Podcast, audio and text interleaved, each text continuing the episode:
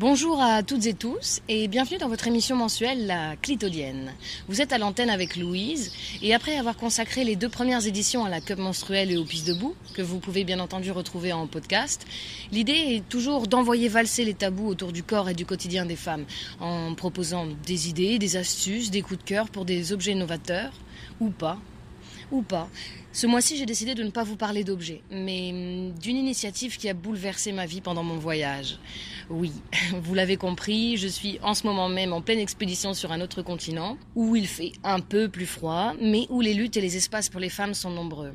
Et je dois vous avouer qu'il me faudrait plusieurs chroniques pour vous dire à quel point j'aime leur accent, pour vous parler des logos moins genrés dans les transports en commun, où on peut trouver dessiner un homme à côté d'une poussette, où tu as le droit en tant que femme, si tu te sens insécurisée après 19 heures, de demander à la personne qui conduit le bus de t'arrêter plus près de chez toi, et de tout un tas d'autres choses, mais aujourd'hui, j'ai vraiment décidé d'aborder avec vous le projet auquel je participe cette année, un projet qui s'appelle Mes Poils, et Mes Poils qui s'écrit M-A-I-P-O-I-L-S.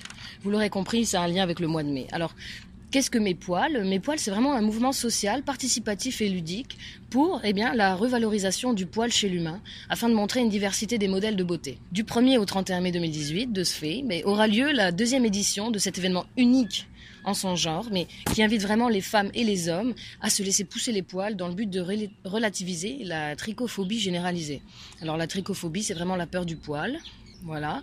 Et grâce aux médias et aux réseaux sociaux, une invitation à grande échelle est lancée à la population, vraiment, pour qu'elle se réapproprie son corps au naturel le temps d'un mois, euh, tout en douceur, selon la limite de chacun et de chacune évidemment. J'aime énormément ce projet puisque les objectifs sont clairs.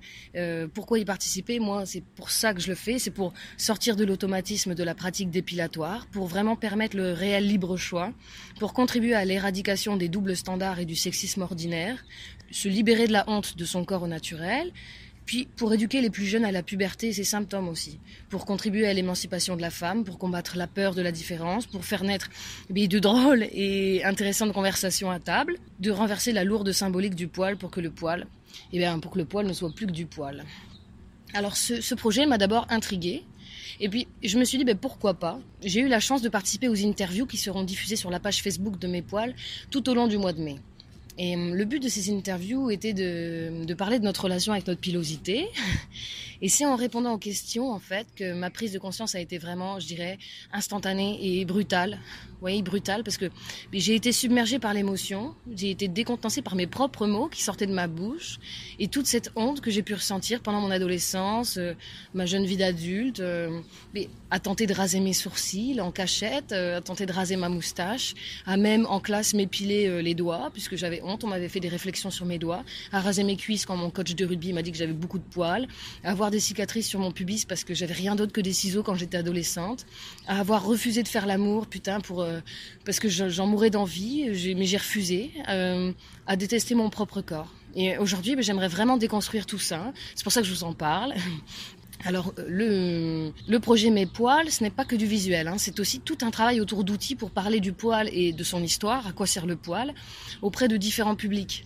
Euh, c'est déconstruire les préjugés qui associe la pilosité féminine à, par exemple, à un laisser-aller, à un manque de discipline, à de la saleté, aux odeurs, à l'animalité et la masculinité. Alors, je pourrais, comme vous le voyez, je pourrais en parler pendant des heures, mais je vous laisse aller jeter un coup d'œil sur le Facebook, sur la page euh, qui s'appelle Mes Poils, M-A-I-P-O-I-L-S. Vous avez aussi le site internet www.mespoils.com et ben, il y a même un Instagram.